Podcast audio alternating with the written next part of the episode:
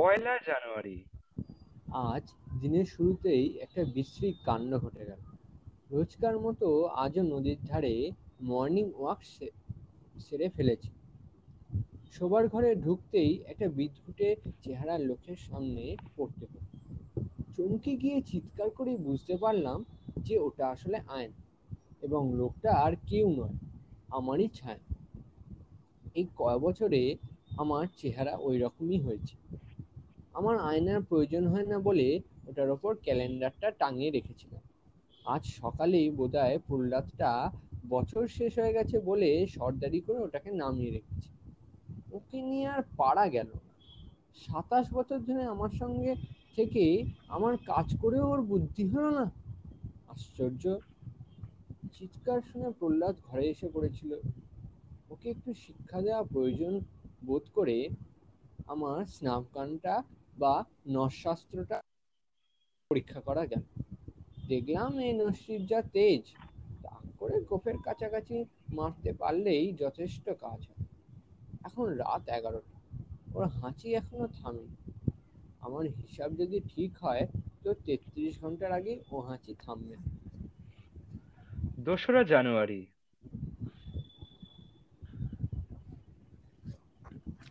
রকেটটা নিয়ে যে চিন্তাটা ছিল, ক্রমেই সেটা দূর হচ্ছে। যাবার দিন যত এগিয়ে আসছে, ততই মনে জোর পাচ্ছি, উৎসাহ পাচ্ছি। এখন মনে হচ্ছে যে প্রথমবারে কেলেঙ্কারিটার জন্য একমাত্র প্রহ্লাদই দায়ী। ঘড়িটায় দম দিতে গিয়ে সে যে ভুল করে কাঁটাটাই ঘুরিয়ে ফেলেছে, তার জানব কি করে? এক সেকেন্ড এদিক ওদিক হলেই এসব কাজ পণ্ড হয়ে যায়। আর কাঁটা ঘোরানোর ফলে আমার হয়ে গেল প্রায় সাড়ে তিন ঘণ্টা লেট রকেটটা যে খানিকটা উঠেই গোঁদ খেয়ে পড়ে যাবে, তাতে আর আশ্চর্য কি?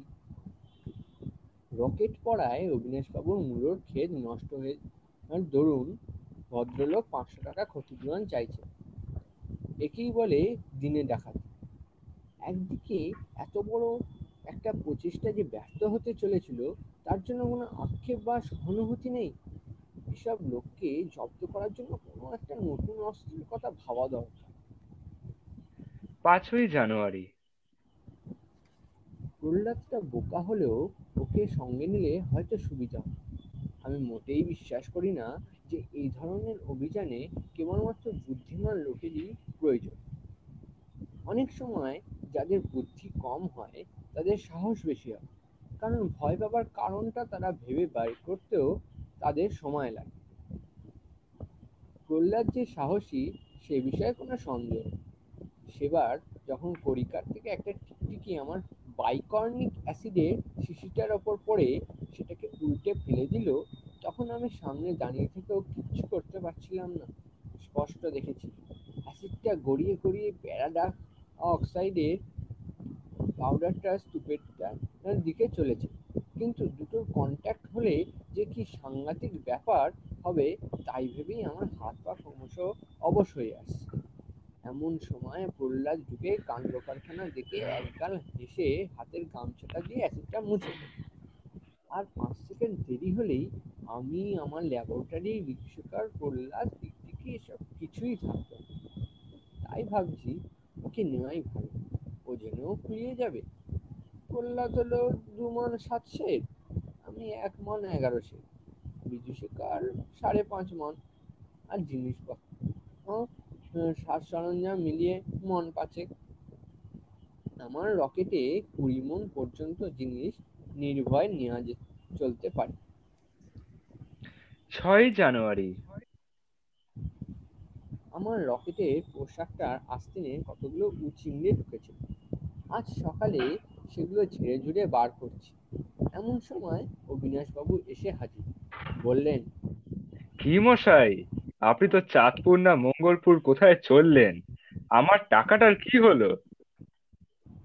এই হলো অবিনাশবাবুর রসিকতার নমুনা। বিজ্ঞানের কথা উঠলেই ঠাট্টা আর ভাঙা রকেটটা যখন প্রথম তৈরি করছি তখন একদিন এসে বললেন আপনার ওই হাওড়িটা এই কালী পুজোর দিনে ছাড়ুন না? ছেলেরা বেশ আমোদ পাবে। এক এক সময় মনে হয় পৃথিবীটা যে গোল এবং সেটা ঘুরতে ঘুরতে যে সূর্যকে প্রদক্ষিণ করছে, সেটাও বোধ হয় অবিনাশবাবু বিশ্বাস করেন। যাই হোক, আমি তার ঠাট্টায় আজ কোনো কান না দিয়ে বরং উল্টে তাকে খুব খাতির খাতির করে বসতে বললাম। তারপর প্রহ্লাদকে বললাম, চা আনতে। আমি জানতাম যে অবিনাশবাবু চায়ে চিনির বদলে স্যাকারিন খান। আমি স্যাকারিনের বদলে ঠিক সেই রকমই দেখতে একটি বড়ি তার চায় ফেলে দিলাম। এই বড়ি হলো আমার নতুন অস্ত্র। মহাভারতের জিহ্বনাস্ত্র থেকে এই আইডিয়াটা এসেছিল কিন্তু এটাই যে শুধু হাই উঠবে তা নয়। হাইয়ের পর গভীর ঘুম হবে এবং সেই ঘুমের মধ্যে সব অসম্ভব ভয়ঙ্কর রকমের স্বপ্ন দেখতে হবে। আমি নিজে কাল চার ভাগের এক ভাগ বড়ি ডালিমের রসে ডাইলিউট করে খেয়ে দেখেছি। সকালে উঠে দেখি স্বপ্ন দেখে ভয়ের চোটে দাঁড়ির বাঁ দিকটা একেবারে পেকে গেছে। আটই জানুয়ারি। নিউটনকে সঙ্গে নেব। কদিন ধরেই ল্যাবরেটরি আশেপাশে ঘোরাঘুরি করছে। করুণ স্বরে ম্যাও ম্যাও করছে। বোধহয় বুঝতে পারছিল যে আমার যাবার সময় হয়ে আসছে। কাল ওকে ফিশ পিলটা খাওয়াবো। মহা খুশি। আজ মাছের মুড়ো আর বড়ি পাশাপাশি রেখে পরীক্ষা করে দেখলাম। ও বড়িটাই খেল। আর কোনো চিন্তা নেই। এবার চটপট ওর জন্য একটা পোশাক আর হেলমেট তৈরি করে ফেলতে হবে।